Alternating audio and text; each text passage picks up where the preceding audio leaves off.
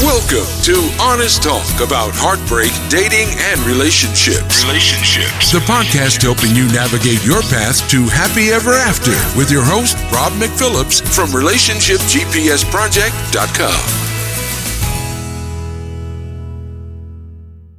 So the question is how are people like us, who didn't grow up being taught how to have an authentic relationship or have any great relationship role models, who are facing the usual challenges and stresses of work and life. How do we get over breakups, get into authentic relationships, and maintain love and connection with all of the challenges of the modern world without losing our identity or sanity? That is the question, and my quest is to give you the answers. Maybe from childhood, did you have great relationship role models?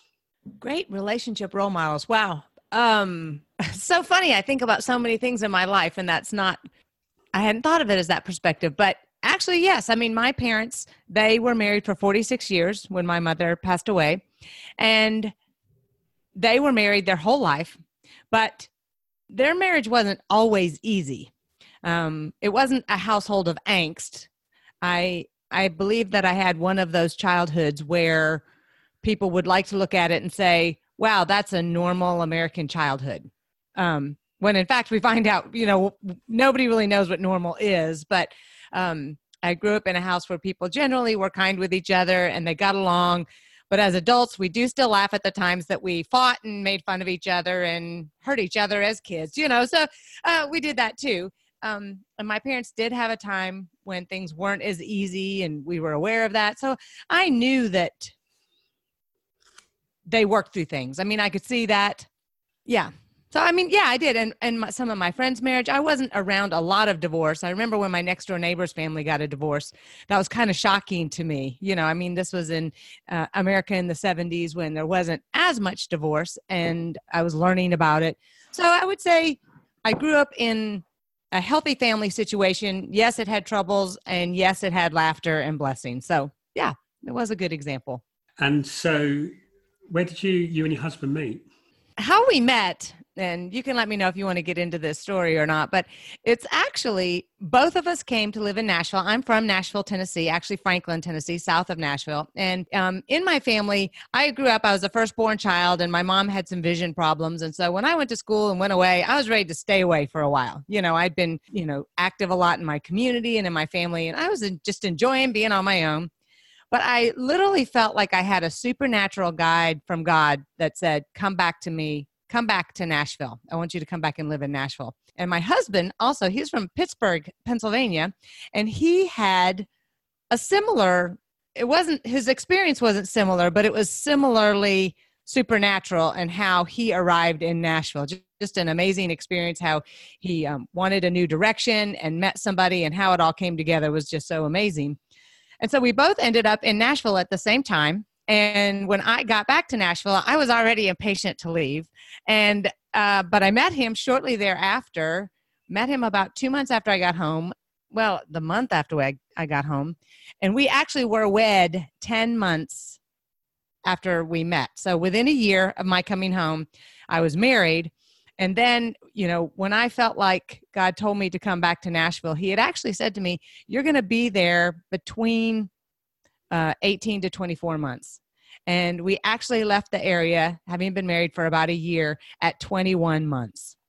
Um, and so it was a there were so many things at the beginning that just made me feel like it was right and we were the right people for each other and it really gave us a good foundation when things did get more difficult we could look back to that and say there's a reason we're together. You know, too many things came together at the right time to just toss everything or be cavalier. Uh, and our faith was instrumental. When we got married, we were very much about being committed. Um, we didn't use divorce as part of our language, it wasn't an option. We always believed there was a way to work through it. Um, and my husband's family, he, his parents are still married, and they've um, been married for over 60 years. Yes, six zero. Um, and so we've had that you know he also had that example but that was our start was we're going to stay married. We were committed from the beginning and that was it. We were committed. So you, so you have so you obviously have a background of faith. Yes. Um, and you both uh, have kind of parents that were together in the in the long term. It was like you you didn't have a get out, so you had to work things out, whatever right. problems or challenges you'd face. Right. If you were to look back um, at the you that were um, when you got married, what were the things that you wish you knew then that you know now? One of the most important things that we learned, it was about five to seven years into our marriage, that we learned. I mean, I'm going to say it now the thing that saved our marriage. I mean, at that point, we were already like, oh my gosh, we're so different. Is this going to work? You know, and um, it was so hard. I'm not going to lie, it was so hard. Um, and we actually did the DISC profile the disc profile. It's a personality hmm. profile that um, has started in business and it's broadly used now. And we found out who we really are, our personalities. Um, and we used to say we found out how we're hardwired. That can become an excuse later on. We can talk about that some more if you want. But we found out how we were personality wise. This is who I am. And even as I grow in self awareness, this is still going to be who I am. And so we learned who I am and who he is. And then we could just kind of sit back in a chair and go, oh, all right, well, a few more things make sense now. And we could look at each other and the way we behaved and the way we interacted and things that agitated us about each other. We at least understood you're not doing that just to make me mad. You're you do that realistically. Um, and you come by it honestly okay well good let's uh let's start from here now it kind of gave us a new leveling up and um so right now when i teach uh, a lot of the classes that i teach and even when i talk to young people i'm very much let's find out your personality profile in one whether people like the disc or myers-briggs or um, the Enneagram. Oh, my son did a different one even at his office. So, whatever it is, those tools help people understand things about themselves that can help them be more at peace with who they are. And when they're more at peace with who they are, then they can get along others with better with others, I think. Yeah, definitely. So, what were the the biggest challenges? You said it was about five to seven years in, and what would yep. you say were the challenges that cropped up then? we were in an environment, we were self employed and we were trying to work together. And he was doing things his way and I was doing things my way. And that worked okay when before we had kids. You know, he mm. could kind of do his own track and I could do my own track. But then we had a child. Raising our kids was just a huge value for us. And we had a lot of romantic ideas about what that would be like, as I think many people do. And for us personally, and I think this is, there's some lesson here for a lot of people in the culture, in the Western culture of the world right now, too, was um, I wanted to stay home with our kids and I wanted to actually homeschool them and spend time with them and laugh with them and be with them. My personality is such a, a doer and in charge kind of person my poor kids, I'm still trying to tell them what to do, but they talk back to me really well now. You know, we've talked through all that. You know, what is it like to have mom help me do things? And so I have this large personality that wanted to be doing things and wanted to be leading. And so I was investing all that in my kids, which was fine. But then I was having less of a place in the community. And I had an expectation that my husband, who is an artist and a creative and a contemplative, I had this expectation that he was going to take on all these leadership roles and do all these things that I wanted to do because now I'm I'm going to be at home. I was shifting my expectation of who I am and what I wanted in life that he should be doing that. And that's not who he is. Um, we had to figure out again who are we what's the best place for us and there's a big thing and this is so true right now in roles what are people's roles and you know i was going to be the stay at home mom and he was working and had a business. He's a he was a graphic designer at that time. We had our roles. We weren't completely um settled in them but we had our roles and it was okay. And who's going to do the cleaning and who's going to do the the cooking which by the way i did it for a while. That didn't last very long. Um, it's about finding out what you're good at and what you're enjoying and taking the roles and so when we found out that I have this large personality and I like being in charge of stuff, and um, he's more introverted and doesn't want to be out with all the people all the time, well, then we began to work much better as a team. And we looked for what are the needs that I have and what are the needs that you have. And, you know, so that led to us with our family. I mentioned that I had wanted to homeschool our kids, and I, I did, in fact, homeschool them for a few years. Um, but I also found out then that, you know, we had some learning challenges, and I just went kind of like, I can't do this, ah, you know, and I waved my hands and bonked the chandelier. We had fireworks in the dining room, and boom, you know, the next day, put the kids in school. It was a very dramatic moment. Um, but it led us on this path of, okay, well, gosh, now is that the best thing for our kids? Well, but wait, what's the best thing for mom? If mom can't do this, then it's not going to be best for the kids.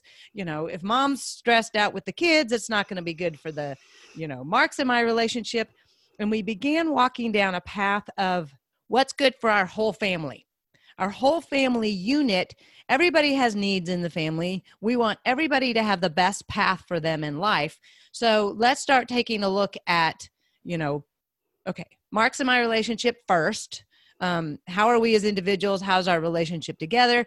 Then is our time then looking at the kids once our relationship is strong. If our relationship is strong, our kids are going to be happy pretty much anywhere, whether we live in our house or our RV or they're homeschooled or public school or private school or whatever. If the parents' relationship is strong, the kids are going to feel safe in that.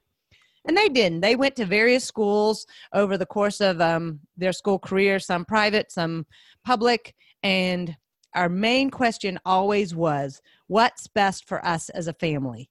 What does mom need at this time? What does dad need at this time? What do the kids need at this time? And how does that affect the whole relationship? So, you know, I mean, we had chosen this one private school for our kids, and what was best for our family was to move closer to the school because we spent too much driving and that was too much of a stress factor. That's just one example. You know, once you mm-hmm. decide, then you have the spokes that go out. Um, but it's very much a team. The four of us are a unit, we're a team, and how can we all find a win together? Mm.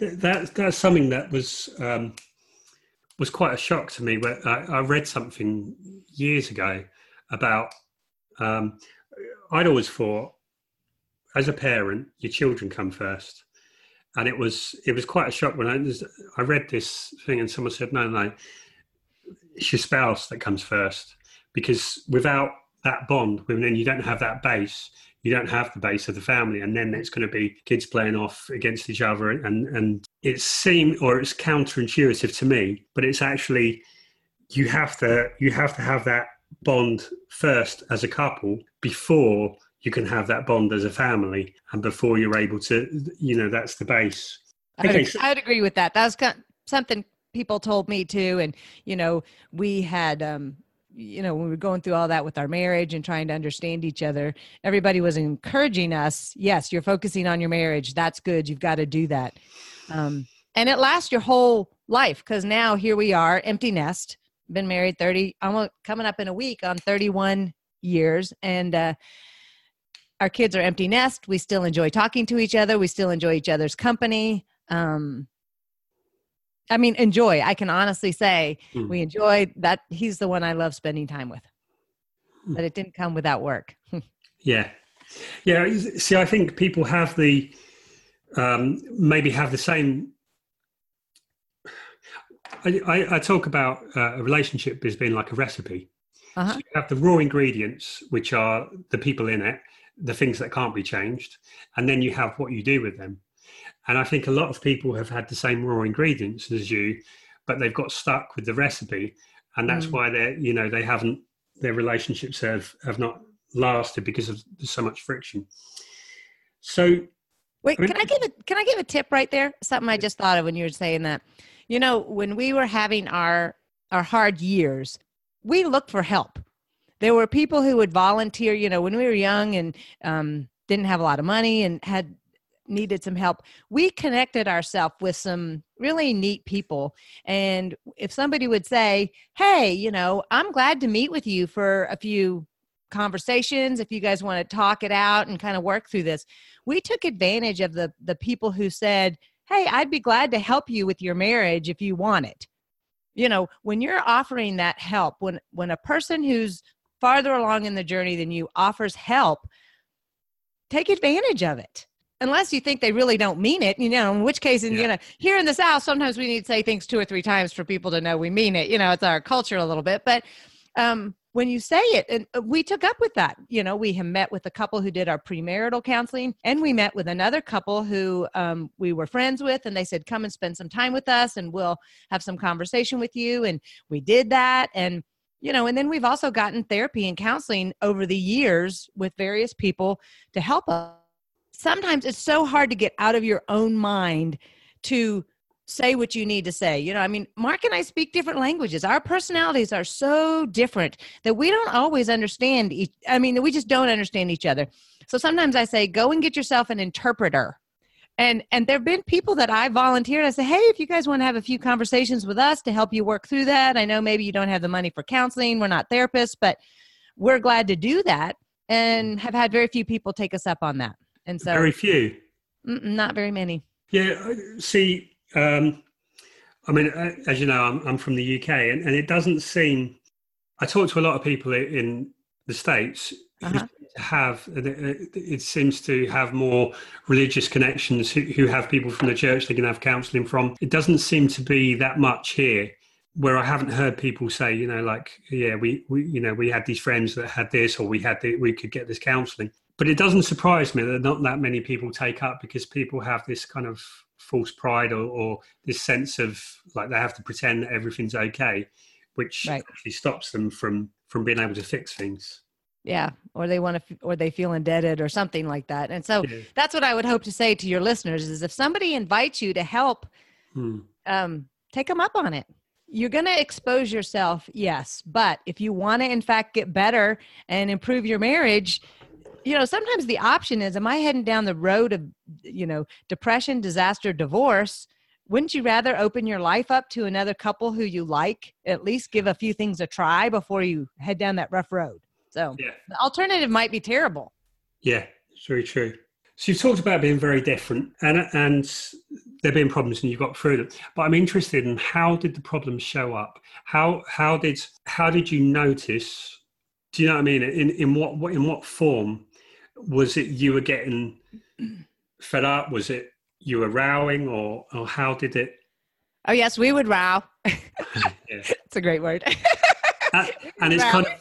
Or is that a noun? We would have rows. I think it's both. Yeah. um. Yes, we we would we would fight. We would have um arguments and um and i being a big a personality with a big personality i tend to be more emotionally expressive. And well what does that look like monica? Well it looks like being emotionally expressive. People who are emotionally expressive they tend to laugh well cry well and be angry. Well i don't know. I don't know about the being angry well part but emotionally expressive people they tend to emote everything easier yeah. which is generally um, can be helpful for some situations because um, I'm sorry, I want to turn off my phone because I don't want it to interrupt us in case something comes in. When when we get in a situation where we're having a fight, I'm wanting to have the conversation. I am digging in. I want to have the conversation. Let's finish this. And I'm kind of impassioned in it. Well, he'll, you know, he'll talk to me or he'll listen to me but remember i said he's a contemplative. And so he's also an internal processor. So mm. i'm processing by talking and either i'm crying or i'm having conversation. Maybe i'm laughing maybe i'm angry whatever. Well he's much more passive and he's hearing what i'm saying but then he's he's not as emotionally expressive so he's less tolerant for my emotional expressive. You know initially this was the way it was. Um, you know why are you why can't you just logically have a conversation? Oh i think this logic emotion thing is such a huge thing in relationship isn't it rob? It's like oh yeah. you know you need to calm down and speak logically. Well don't you have any feelings? You know blah blah blah. And so there's there's that thing. And and certainly being angry is so yeah, seldom you seldom have good results when you're very angry um, and he almost never gets angry so that was something that i knew that i need to figure out how to how to verbalize better and that was something that i spent a lot of energy focusing on Where does my anger come from? Why am I angry? Um, how do I express what I need to say better so that he can hear me? Um, so I'm trying to learn to speak in a way that he could hear me. And he had to learn to step up and say what he wanted more clearly. But here's the thing with internal and external processors, and this is really huge because we would have a fight, and often it would be late in the day, we'd be tired. And we actually happened to come to the conclusion of going to bed and talking about it tomorrow is actually better. This thing of trying to not go to bed angry, we're just, it was just, it didn't work for us. So we'd go to bed. You know, you don't always sleep after those conversations, but, you know, you'd have a, we go to bed and have a conversation in the morning. I wasn't so emotionally charged, and he'd had at least a little bit of time to process. So we were both in a better mindset where we could talk through things. But that's what we did. We would sit, and I would say from my perspective, and he would say from his perspective. We'd try and learn the tools that we got through counseling or marriage conferences, um, you know, to communicate better, and we would apply that. So I think everybody has fights of some sort. Almost everybody. I mean, you hear some people who say they never do, but I think if they never have fights, that's because somebody's shutting the other person down. Yeah. You know, um, and so it's figuring out how do you communicate, and then looking for you know just always growing in that, trying to communicate better. Um, but we we would fight just like most people. The difference is that because we were committed, we were committed to find a solution to it and we were committed to learn to communicate better we knew we knew there were better ways to communicate we knew we were young and uh, and could grow in this and we were committed to be growth focused individuals where if i learn to communicate better with you that's also going to help how i communicate better with my kids and in the culture um, in my work we had some sense of that this was kind of part of growing up and becoming more mature hmm. um, but yeah they were there were fights Yep. Yeah. Disagreements. Yep. Okay, so so what I'm interested in in finding out is so a lot of people in your in your situation would have written it off to we're incompatible, um, we're just so different, you we can't live together. Get along. Um, right. And and like you've said, uh, I like the quote from Dan Wile where he says, "When you marry someone, you marry a set of problems." I don't know if you've heard that before. I haven't heard that, but that's really good. It's yeah. it's true.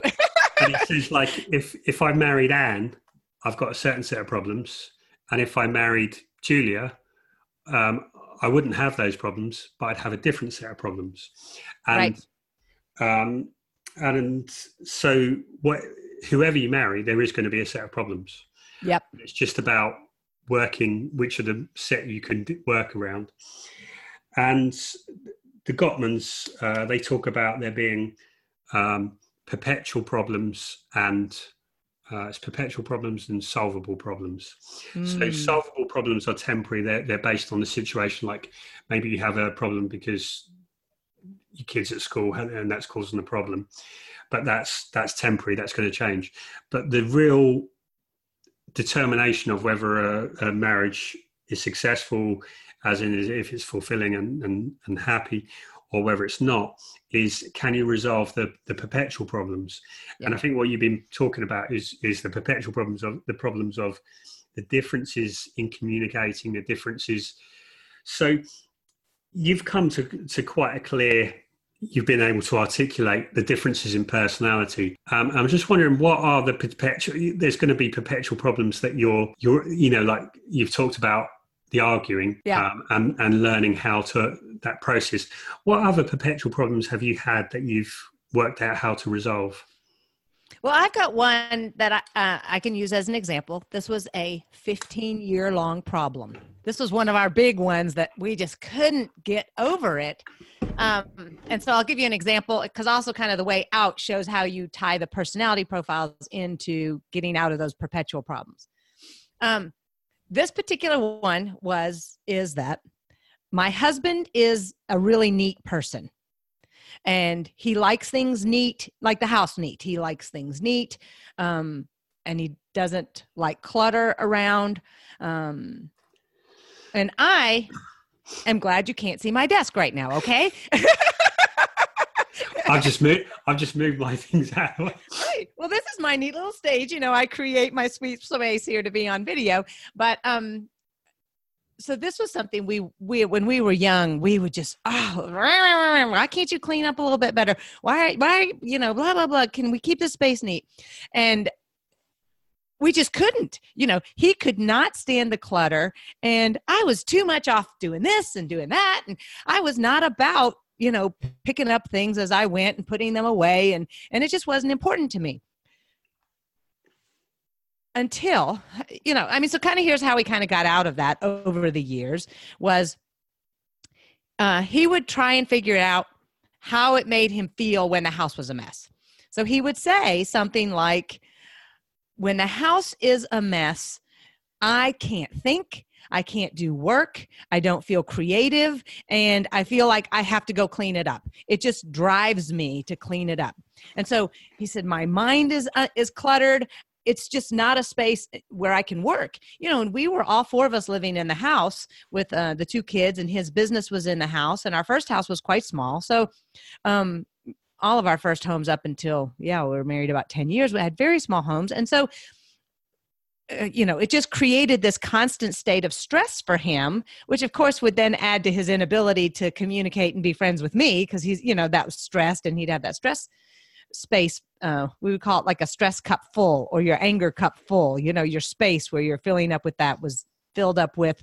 Clutter would make him uh, have a harder time getting along you know and, and taking care of our relationship. So he was expressing that and i could actually see that because i also then knew as i'm listening and you know when a space was clean i did feel a little more relaxed and i did feel more um creative in my thinking. So I also then, you know, began to take what he said as the way he saw things and apply that to me in my life and say, well, you know, having the neat space is kind of um it is good for me too and i find i'm a little bit more creative as well so i started looking at that you know but then he also had to say it's not the end of the world if I run out the door and go run some errands and don't have the kitchen cleaned up for a moment, you know. So he learned that relaxing is a little bit on it is an okay thing too, and he could let a, a certain amount of that go.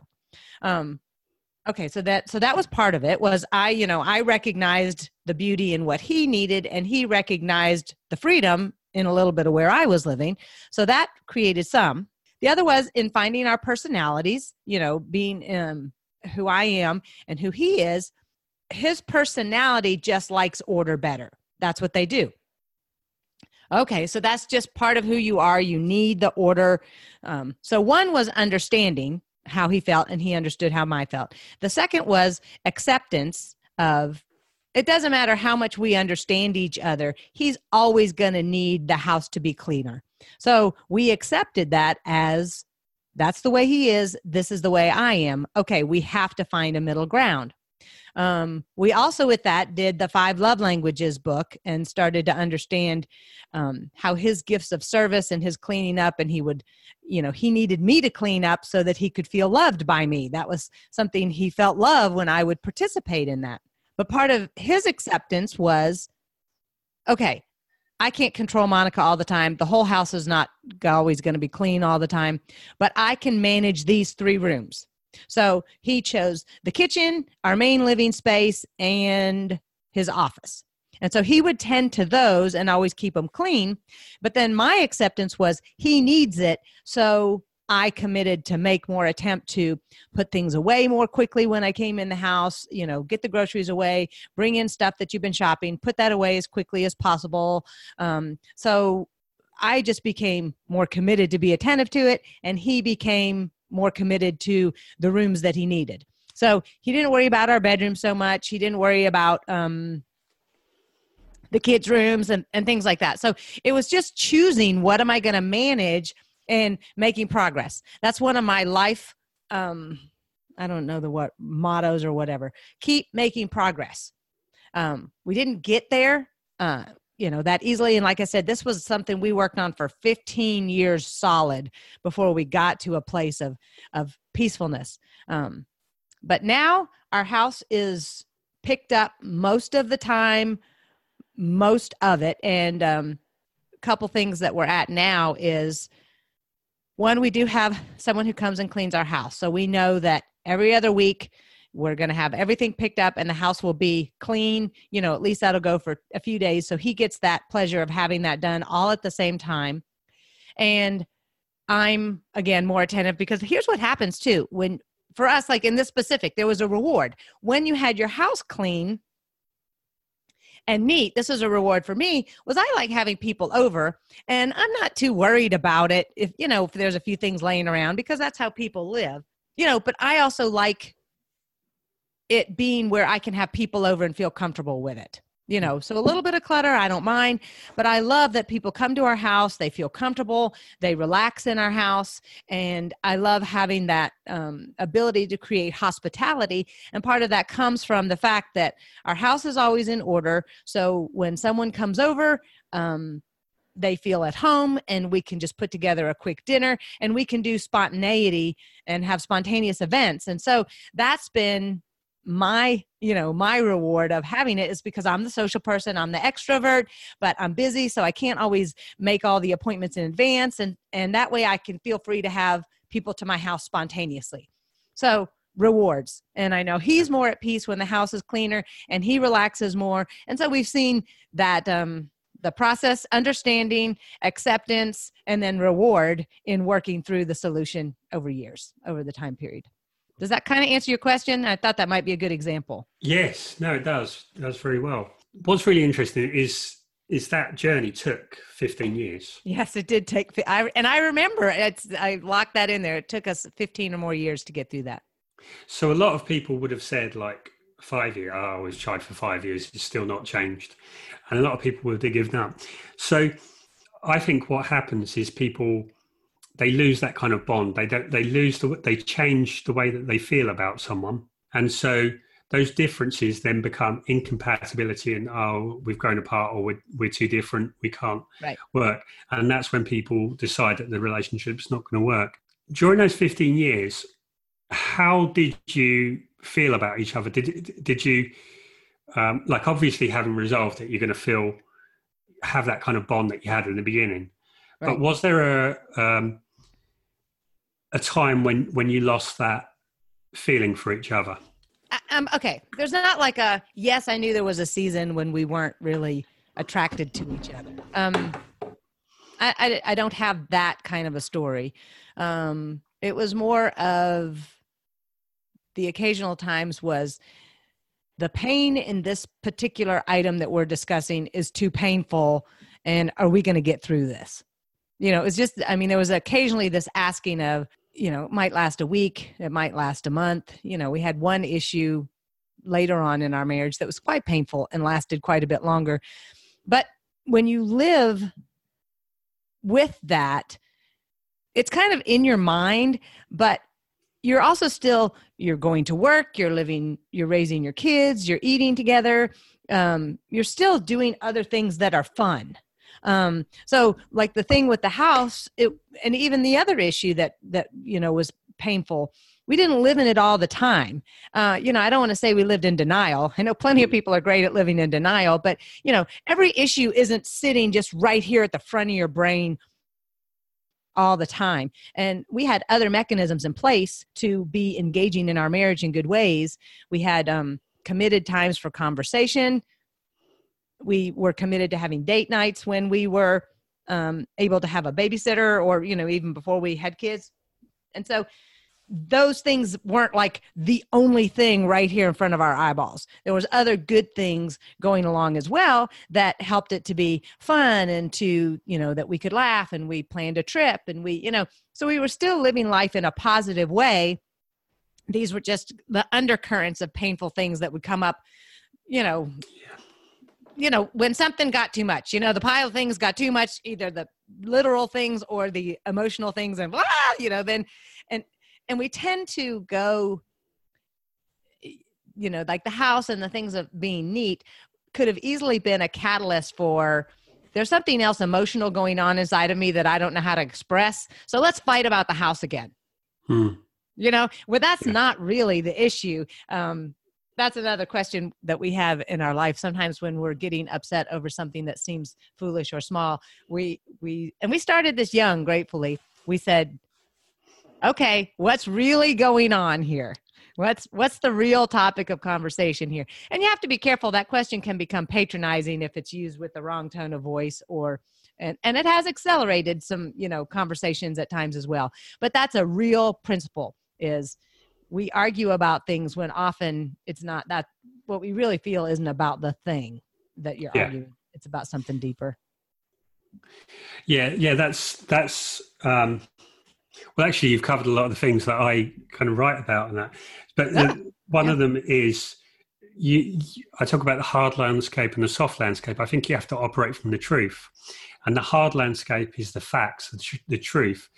And the soft landscape is there's all the stories and the interpretations and uh, the the things that we ascribe to the other person. We say, oh, we didn't take out the trash because he just doesn't care. And right. uh, he's left the toothpaste, tooth cap off the toothpaste because um because uh, he's just trying to get at me and all these kind of things people make these stories and then they have this bitterness uh, but like you said you say um, if you can just deal with the real issue, I mean, you might not be able to resolve it straight away, but you're able to at least know what you're fighting about and not then make it personal, which sounds like something what you, you you've done. Like the key, I think, to a relationship, the one thing that you need to focus on is the bond. It's the bond of how you mm. feel about each other, and if you if you maintain that, you can withstand any challenge.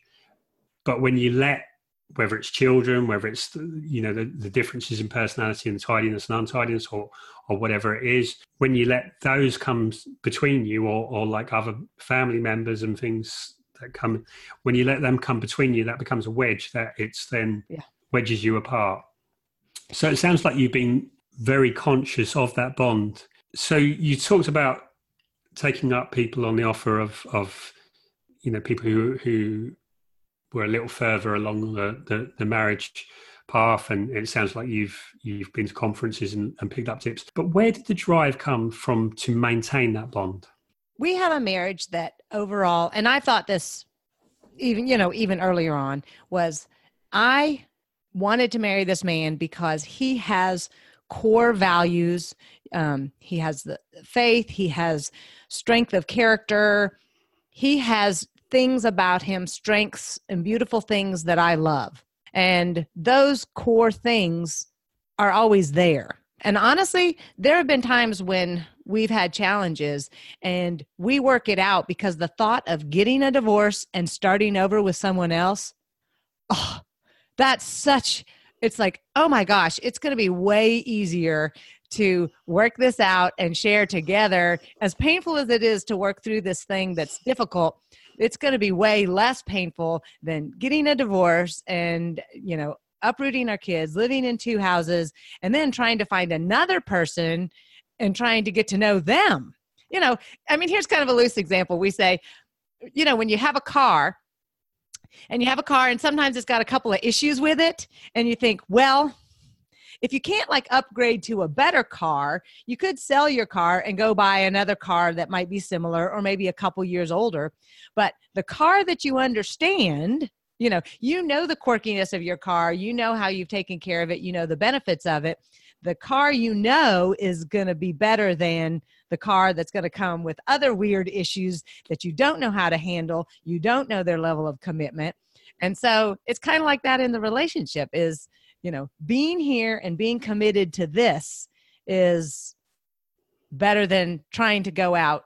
You know and it comes for some people you go through this so long or it's gone so far down the road and it's irreparable. So i don't want people to hear me say that you know no marriage you know every marriages should be worked through and stayed in because some are really bad and i acknowledge that and they have really deeper issues. But when you're talking about two people who are generally normal, they all have some problems and issues, but if they're communicating with you and talking with you, you know, the problems you have and that you've already started to work with are potentially more manageable than going out and taking on a new set of problems, a new per- in a new person. And then it's like you just said the problems there's always problems. And when you're going on to a second relationship well now you have maybe more additional children you have more family members to get to know. So it's not even just the person it's all of the rest of their world.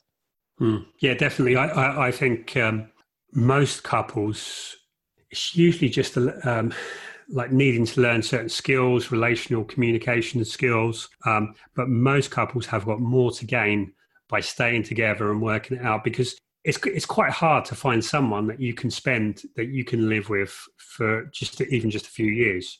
If you can live with someone for a few years, most of the time, of course, like you say, there are some marriages, some situations where it's healthier to get out.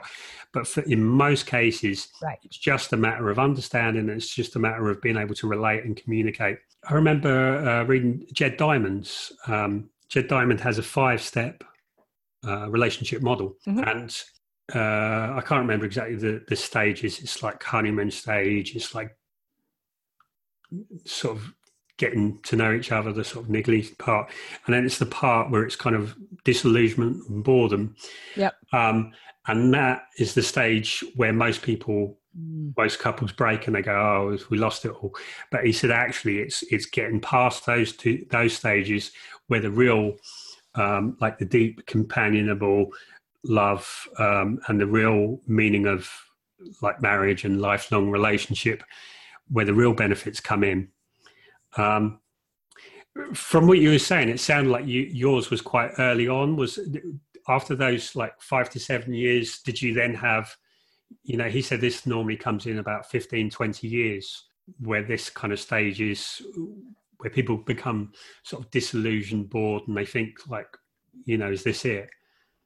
Did no, you, I'd say uh, that that probably came in at fifteen or twenty. Yeah, okay. later on as well, because the early one was just kind of the initial working part out. Of, yeah, you know, and realizing, wow, you're more than I thought you were. you know, because when you date someone, you still only learn so much about them. And yeah. so the first one was just wow, there's a lot more going on here than I realized. And, um, uh, and then getting the help and working through that. But yeah, then we raised our kids and ran our businesses and, you know, still learned more about each other and lived life and tried to live life in a way that was, um, dynamic and purposeful. And, you know, so always growing with that.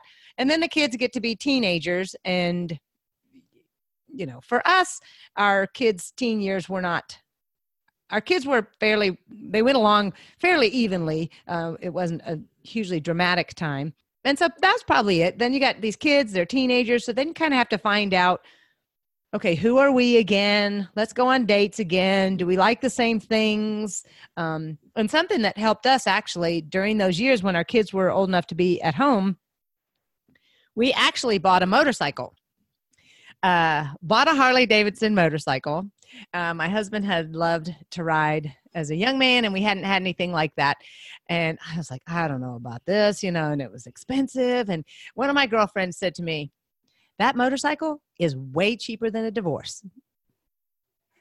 I said, You are so right. And so this motorcycle turned out to be probably, uh, you know, now that you're saying it that way and I'm thinking of it, probably a big part of helping us get through those boredom years um, we instead of just going on dates to the same old places we took motorcycle trips we met some new people um, we just kind of had a new lifestyle that gave us interest in each other in a new way and interest in um, life. So it might be time then for a good hobby. You know, if you don't like motorcycling, you know, when I was growing up, my parents at that time we had bought an RV, a recreational vehicle, and you know, you know, America is so big and there's so many places to go and different places to stay.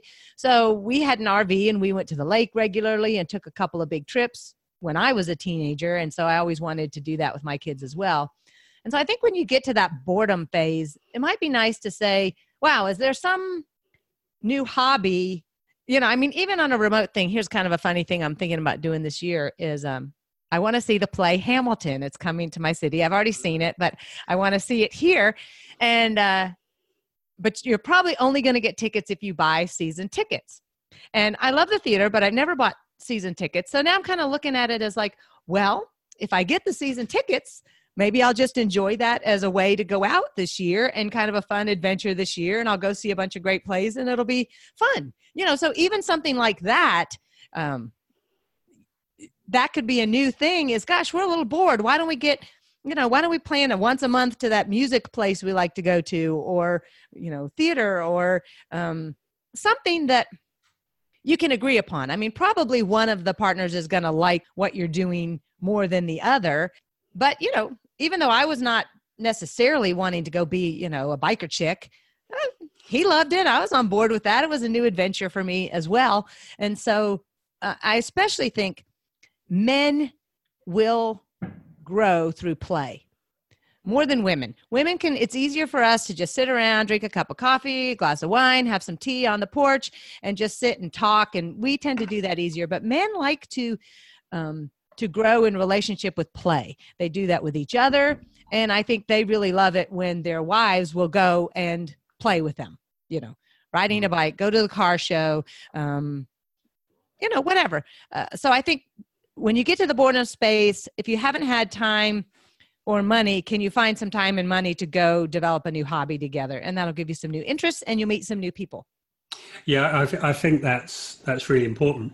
Uh, what I see a lot is couples break up around about usually about 20 years 22 23 25 yeah. And often it's like for as a generalization for the man it's really important to be respected and to mm-hmm. feel like they're important and feel that they have some competence skill that kind of thing.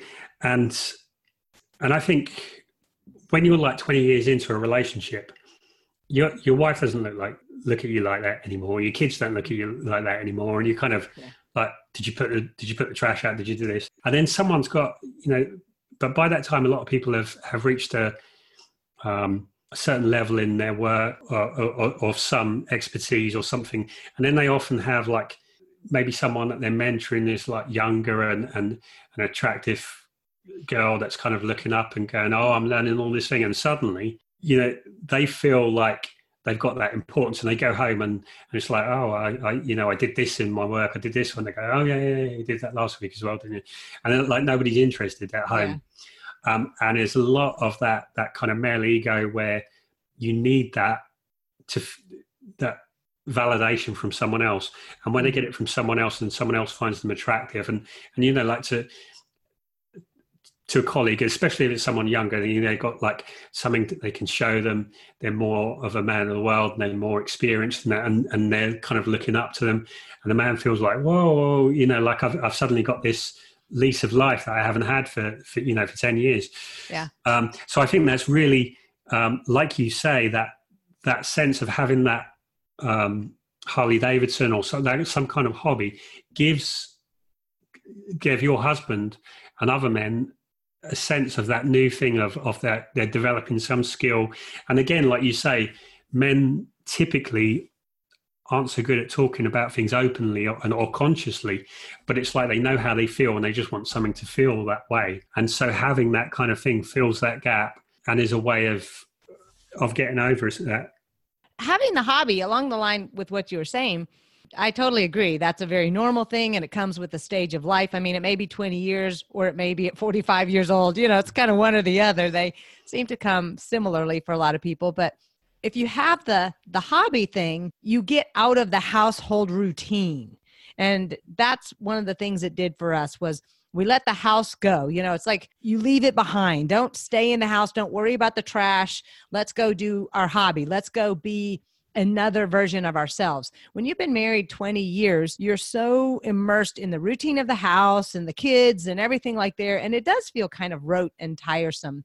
So, if you can find a way to go be adults again and to have the adult conversation and to meet other people, then I think in theory, both of you can become more attractive to the other person again outside of it. You can create that romance that you you mm-hmm. know that you say that a man's recognizing by this other yeah. person looking up to them you can create that when you get away from just the constant of you know the day yeah. day in day out stuff and get into something more interesting yeah it's getting out of that rut and you see each other differently and, and you feel differently. All of a sudden you get to be impressed. Wow, that was interesting conversation. Or I didn't know you knew that person. Or, you know, you begin to see them in another light and it's a, yeah. it's healthy. It's good. So when would you say like was there a stage when you got past that and then you felt did you did you feel like it kind of shifted in a stage? You said like like 15 to 20 years there was that kind of a little bit of boredom and then did that pass? Well, the the motorcycle season was good. And then we also went through the empty nest season when our kids were both leaving and growing up. And because we had been committed i mean and i want to say one thing that we did that starting pretty young that we learned with the five love languages i told you my husband loved acts of service and i loved quality time. And so we committed to sit down and have conversation every day. Um, when i teach classes and i tell people this they say how long did you talk to each other and I say, one hour. And their eyes get real big and they can't even imagine just sitting and having an hour long conversation with their spouse every day.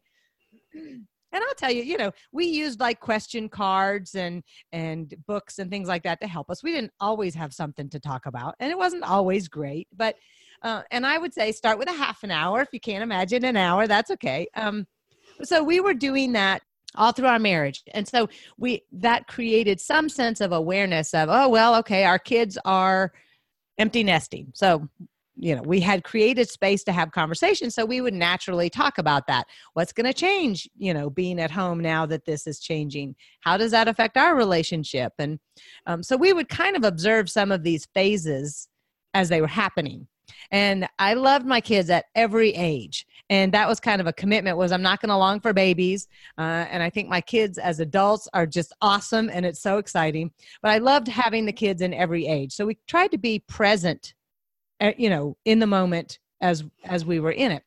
We also observed, observed when we get to various stages specifically the empty nest. That was kind of that phase like you said with the boredom and then people their kids went away and they didn't know each other because they hadn't really spent time hanging out together and then they were bored and they or they didn't like each other anymore. And that's when we saw a lot of divorces you know maybe between the 20 and 27 year you know hmm. age. Um and some of those were you know they'd been years moving toward that place. So you know i've seen some of them trying to work out and some of them it didn't work out you know they'd been distracted from each other for so long that there really wasn't anything there so the question i would always ask myself is after we'd have a big row um, or a season of a specific kind of themed row, if you will, I keep thinking, okay, we're over that now. Are we done? Are, are we in a safe place? Are we going to stop having them now? Are we are we in a good place? Are, or are we in the forever good place now? and um, honestly, I think we're there now.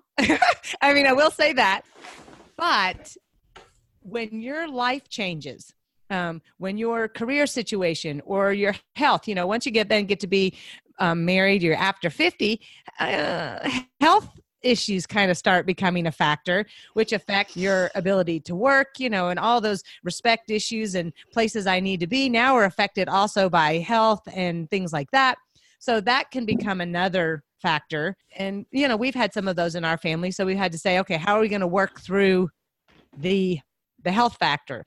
Or you just have other permanent changes. And it, my point in this is if you don't have the structure to keep talking and growing through those any one of those could derail you. You know there are so many life changes that come through that could derail people. Um, we've had friends who've um, who had a stillborn baby and that derailed their marriage and yeah. you know i don't know all the details of it but i know that it affected both of them so deeply it, they didn't come back together. So there are all kinds of things that could happen in life that are really hard that could derail a marriage you know and i think about some of those that's another thing i do too is i proactively look ahead and say if this happened could i deal with it and sometimes the answer is wow i don't know that i could deal with it but i look around and say but i know people who have dealt with it who could help me. I mean like i'm already looking around for my support group and my friends that could help me with something terrible if it happened. And so just like you know getting getting with friends when we were younger and needing help and just understanding each other i know that i have friends who can help me get through something else that might be very difficult to get through I think we've kind of arrived at kind of a final place. Does that mean we're not ever going to have um, a fight again? No, probably not. Because, you know, sometimes I still get stressed. And even though I've learned to manage my emotional reactions through a lot of intentionality in my life, sometimes I'm still that way. And sometimes he's still distracted and he has other things that have changed in his life. So we just keep talking. But if people don't have a basis to have good conversation, I don't know how they get through some of the hard things, to be quite frank. It's, hmm. and I can see why they derail a marriage because there's a lot of things in life that are hard. And uh, being able to talk about them is what has helped us get through them. So, do I think you ever get there? Yeah, maybe, maybe. Um, but I definitely think there's plateaus and peaceful places where you get to. It's not all. It's not always hard. It's not, and it's not always been hard. Yeah. Hmm. Life is hard, but your marriage doesn't have to be if you're committed to work on it. Yeah, it's kind of like you say seasons. Yes. You get you get a season where where you know the sun is shining and the clouds are out and and everything's wonderful, and then you get the the winter season where where it's a little bit harder. Yeah, yeah, a little bit lonelier. Um, but get some help then. Be with your mm. friends and get some help, and get out of it. Yeah. Okay. There's two things there that you that I'd, I'd like to ask you a little bit more about. One you said was about having the structure. Throughout your marriage, you've had the the structure, as in that you always had the ability to have that conversation. Right. But when you talk about structure, I'm just curious what exactly you mean. Well, for us, that that structure, you know, we were kind of going as um, two ships in the night, you know, with the love language thing. And and like I say, I'm going all the time and I was leaving the house and you know, finally I we looked at me and said, Gosh, if you're gonna be gone all the time, go get a job, you know, um, make some money. And so we spent a lot of time figuring out what would be a good job for me. And so I was gone all the time and doing my job, and my husband was working at home. And at this point, the kids were in school but he was trying to love me with his acts of acts of service and you know he's just he's awesome like that. He's the kind of guy, you know, you go out of town, come back, and he's put in the new washer and dryer, and isn't it that nice? And well, it is really nice and it's fantastic, but it's not my, you know, that didn't make me feel loved. Um, but man, sit down with me and talk to me and let's have some great conversation, which ironically, he likes to have conversation too for some people they might not want to have conversation but it means let's watch a movie together or you know people who really love sports would love to have their spouse enjoy sports with them you know? So for us we found it to be conversation and my husband actually enjoys deep conversation as well. So he kind of realized once we started doing this that um that it was good. So what we did was we would talk after the kids went to bed. Before we went to bed we would take one hour. So we could still have like another hour of of reading or watching TV or something like that. But while we were building the habit, it was very little TV because that was before Netflix when you could kind of, you know, guide your time. But we would sit and talk for one hour. That was kind of our commitment was we're going to have a conversation. It was at the end of the day, we'd have a cup of tea or a, a glass of wine or a beer and just sit and have an hour's worth of conversation to kind of wind down. Well, you may know having conversation of some kind isn't always a wind down so sometimes we would wind down and we just had good conversation. We'd talk about a day, we had great conversations and go to bed. Sometimes we'd have amazing conversations and we'd get all excited and worked up because this was such a great conversation. And we'd talk about things of the spirit and we'd talk about things of our money and things about our emotional health. And, you know, so sometimes we'd have these really awesome dig in conversations. Um, and then other times, to be honest, we were tired and we were cranky and we started down a line and woo, we it did not end well you know, you're fighting and screaming and going to bed angry. Um, but the thing eh, that my husband always said to me, you know, I would say to him sometimes about me bringing up these things, and it was usually me again because I'm the one who has that emotional edge. What did you, I would ask him, what do you think about that? You know, does it wear you out that we get to that point? And he said, I never love it when we fight. That's not a good thing. He says, but what I love is you bring things to the surface. We don't live in denial. We don't sweep things under the rug. We have open, honest conversations about things, and you bring that to our conversations. He said, I love that openness that we have in the conversations and you bring that because you have such a passion for the truth and such a passion to bring things out into the open you know so he had the choice to either engage with me in that or not and he chose to engage and so our structure was every night. But I would encourage anybody to have, you know, they can have different kinds of structures. You know, some people have um, some time together in the morning. For some people, it's a date night every week. They go out the certain night every week, and that's their time they have together. You know, it could, it doesn't have to be exactly that. I mean, I do encourage married couple to have more conversation than they have, but it doesn't have to be an hour every day like ours. But if you have that mechanism in place for conversation and for listening to the other person, then when something's hard, you already have that in place. And so it's going to be easier to talk about health issues and how you feel with that or you know sex and the changes that happen as we age you're going to be able to have those conversations better when you're already having communi- good communication yeah. together okay that makes sense um, the other part was you said that you you talked about the importance of a support network. Yes. So how would someone how would someone go about that? How have you built? Because it, it sounds like you've done that quite consciously. Yes. You've built. Um, yeah, it's well for us. You know, we because we were in a community of faith, young. You know, that is a situation that allows for community you know people are getting together. They know the value of having friendships and being involved with other people. So people tended to come together more easily. You know it's you didn't always make long friends but it was easily at least to connect with people and learn and and make those friendships. Um, so our faith community was a big place where we connected with people especially early on. Um, other places that i've connected over the years that you know we've kind of come in and out of are my um I was uh I've been a real estate agent for a number of years. And so I've connected well with some of the agents and professionals there and Mark comes with me to events sometimes so we found some good connections with people there. Um we've joined meetup groups where we've met other people.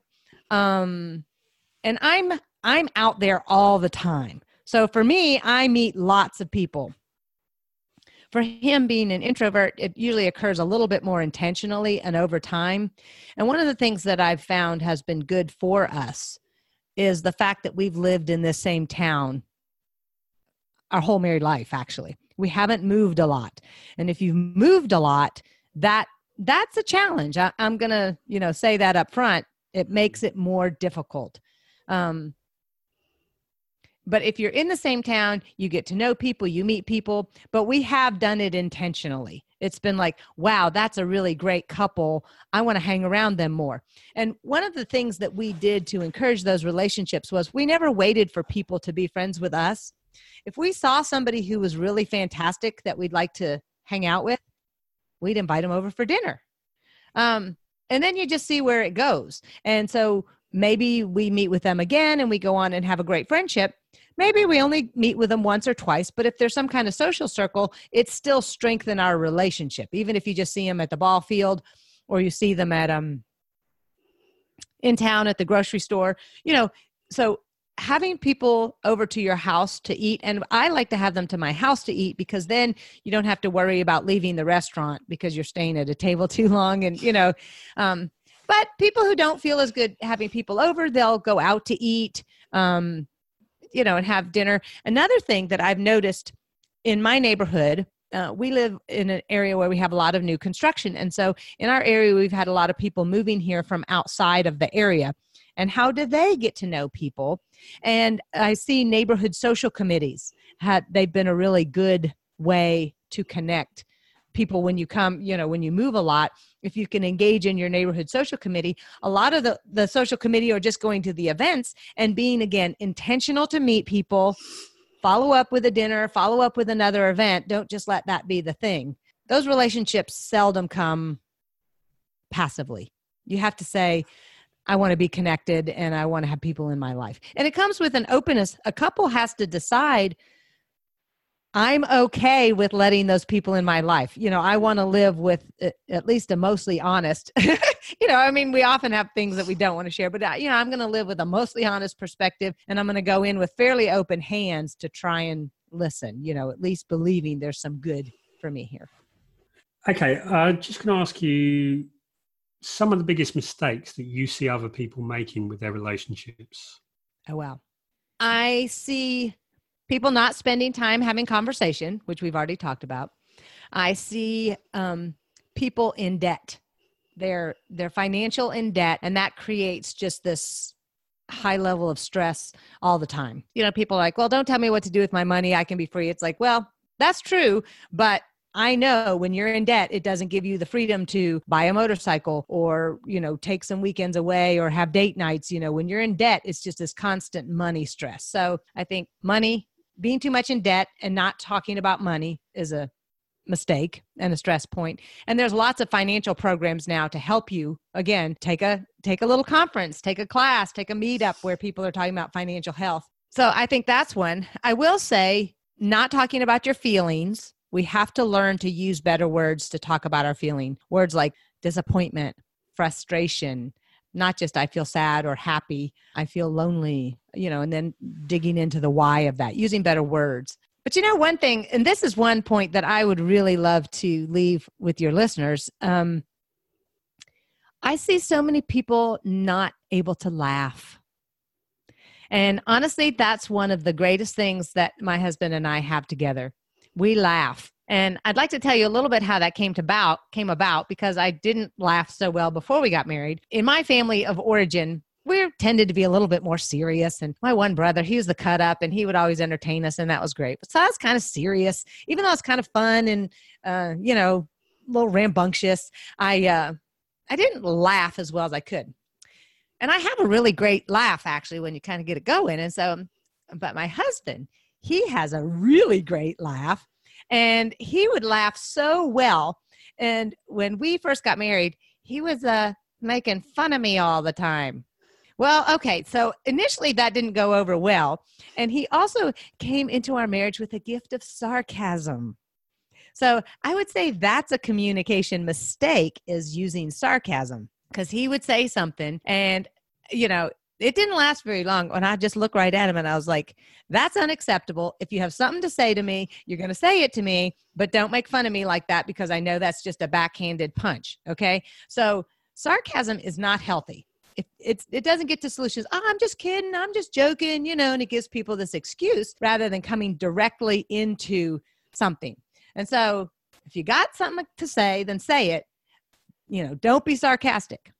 So once he got over the sarcasm, though, he's still real punny and funny and loves to make fun of things. He loves to laugh. So gratefully, he worked on that and you know began because I was direct, he was direct back with me, and you know we encouraged that in each other. But then he also would just laugh at me all the time over these little things that I did. And we all have these quirky things, you know.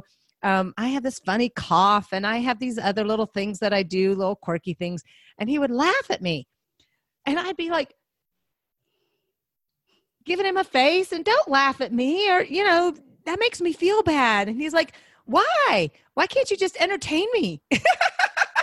you know, if the way I cough can make him laugh, oh my gosh, let me let him laugh. Um, because I'm still gonna cough like that. And quite frankly, it's kind of funny when I cough like that, you know. and so he taught me to take myself less seriously which totally led the way for me even as a public speaker to let people laugh at me. I am so i am so okay with myself you know? And and if i do something that's really stupid or funny please laugh. And and he taught me that you know? He said honey that's no big deal. Just let me laugh. And you know la- and laughter we could go on and on about how good it is for your health and how it releases stress and how it does endorphins all these good things but people don't often laugh well and they they take offense when people laugh or they're worried they're talking about me or something like that and it's like oh my gosh just please laugh at me. Um and so i i saw that actually on your it's on your website isn't it? You're welcome to laugh with or at us as much as you like Yes, please yeah. laugh, laugh at me, laugh with me. Um, because I'm not going to take myself so seriously. I'm so tired of, you know, worrying so much about what other people think. And does that mean I never embarrass myself? No, sometimes I still get embarrassed, you know. And sometimes it's still I still say to Mark, "Don't laugh at me about that." Um I'm serious, don't laugh at me, you know. Um but I want I want happiness. And that laughter has just been such a gift that we've developed. I mean, you know, you can say we have it as a gift, but I'll come back and say, yeah, but it's one we've developed. And um, I get sad when I see couples. One of the couples might be kind of funny and like to laugh and can create those scenarios. And then the other partner puts them down and says, don't laugh about that. Or you're like, you know, they take offense or they get all serious and stuff. And I think if we all laughed easier, especially right now or you know let's laugh a little bit more and take ourselves less seriously uh, and create more joy in the world. That's a hmm.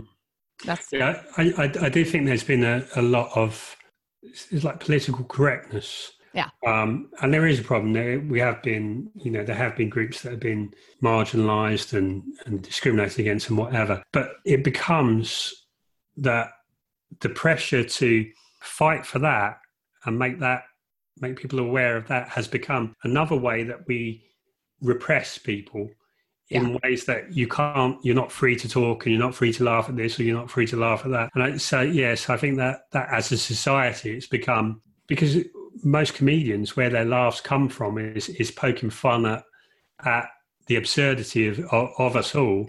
Right. And it's just yeah you know taking ourselves less seriously and not not having limits on what we can laugh at um, is I, th- I think it's always the intention rather than the content of what I said. Yep. So laugh at me. I can start with that. You know, laugh at me, and you know, because I know I'm as much as I talk, I know I'm going to say things that sometimes are a little inappropriate, or sometimes out, or uh, very often goofy. Laugh, please. please laugh at me. because then I will laugh with you. so the so I think those are I think we've covered a lot of the things that I think um that one one more thing though that just came into my mind that Mark and I have talked through this as well that you mentioned about men needing respect. And you know everybody does want to have a certain amount of respect. But another thing that i see is painful that i see in public is people belittling each other spouses belittling each other in public and not laughing you know, I mean, somebody mm-hmm. will do something funny and the other person will rebuke them. And A, that stuff doesn't need to happen in public. Have I done it? Yes. Has my husband done it? Probably not as much as me. Because, and here's the thing for people who rebuke their partners in public, you know who really looks bad? Yeah. It's not the person who messed up. Yeah. Yeah, it's the person doing the rebuking. So, mm you know the person who's upset and embarrassed by their partner when they start yelling at them they're the ones who really are looking embarrassing yeah. really you know. So and that's been me because again i'm the more outspoken the more passionate one. If i'd say something to my husband in public you know he's embarrassed so he feels small but in fact i'm the one who looks bad. Yeah. Um so try and keep that just try and look for better words and try and express yourself clearly rather than harshly.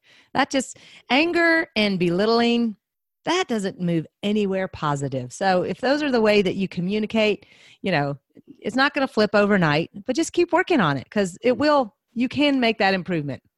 I have. As a recovered, as recovered angry person. I choose to laugh now instead of be angry.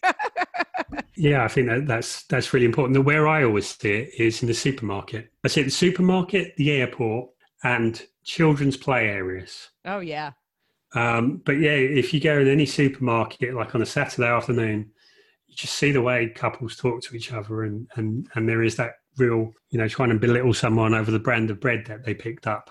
Yeah, yeah. Choose a higher road. Yeah.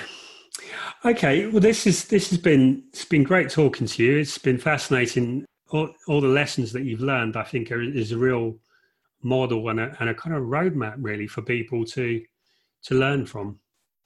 So thank well, you. Well, it's, it's just been so intentional. That's what I, I want your listeners to hear is that it doesn't happen just because you're alive.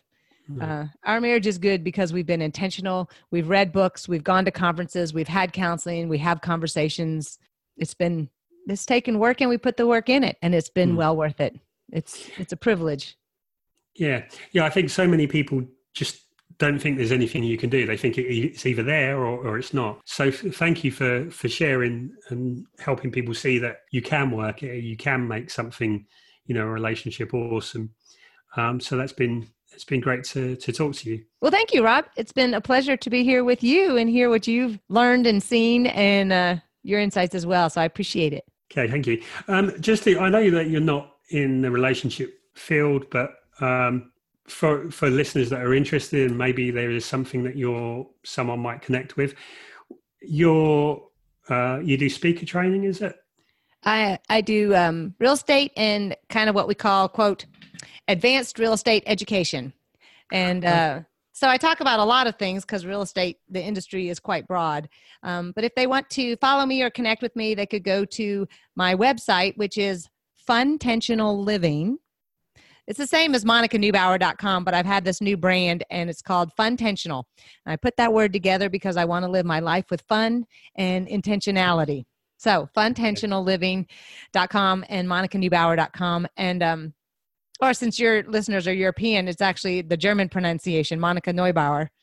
Uh, uh, so I wondered if there was some German in there when I saw yes. it. Yep. So my husband's family is German. My mom was Swedish. So that's kind of our our our European backgrounds there. Um, yeah, so I'd love to have anybody, you know, if they need to connect with me, that'd be great. Okay, well, thank you, and and good luck, and I hope you you have reached the happy ever after, and or or otherwise uh, learn from your next stages. Yes. Either when you get there, enjoy it, and when the when the mountains come again, yeah, climb up over them, get to the next plateau. That's that's the best place to be for me. Okay, thank you, Monica. Thank you, Rob. Thanks for listening. I'm Rob McPhillips, and I'm here to help you navigate your relationships more successfully. Go to relationshipgpsproject.com to find answers to your relationship questions or ask new ones.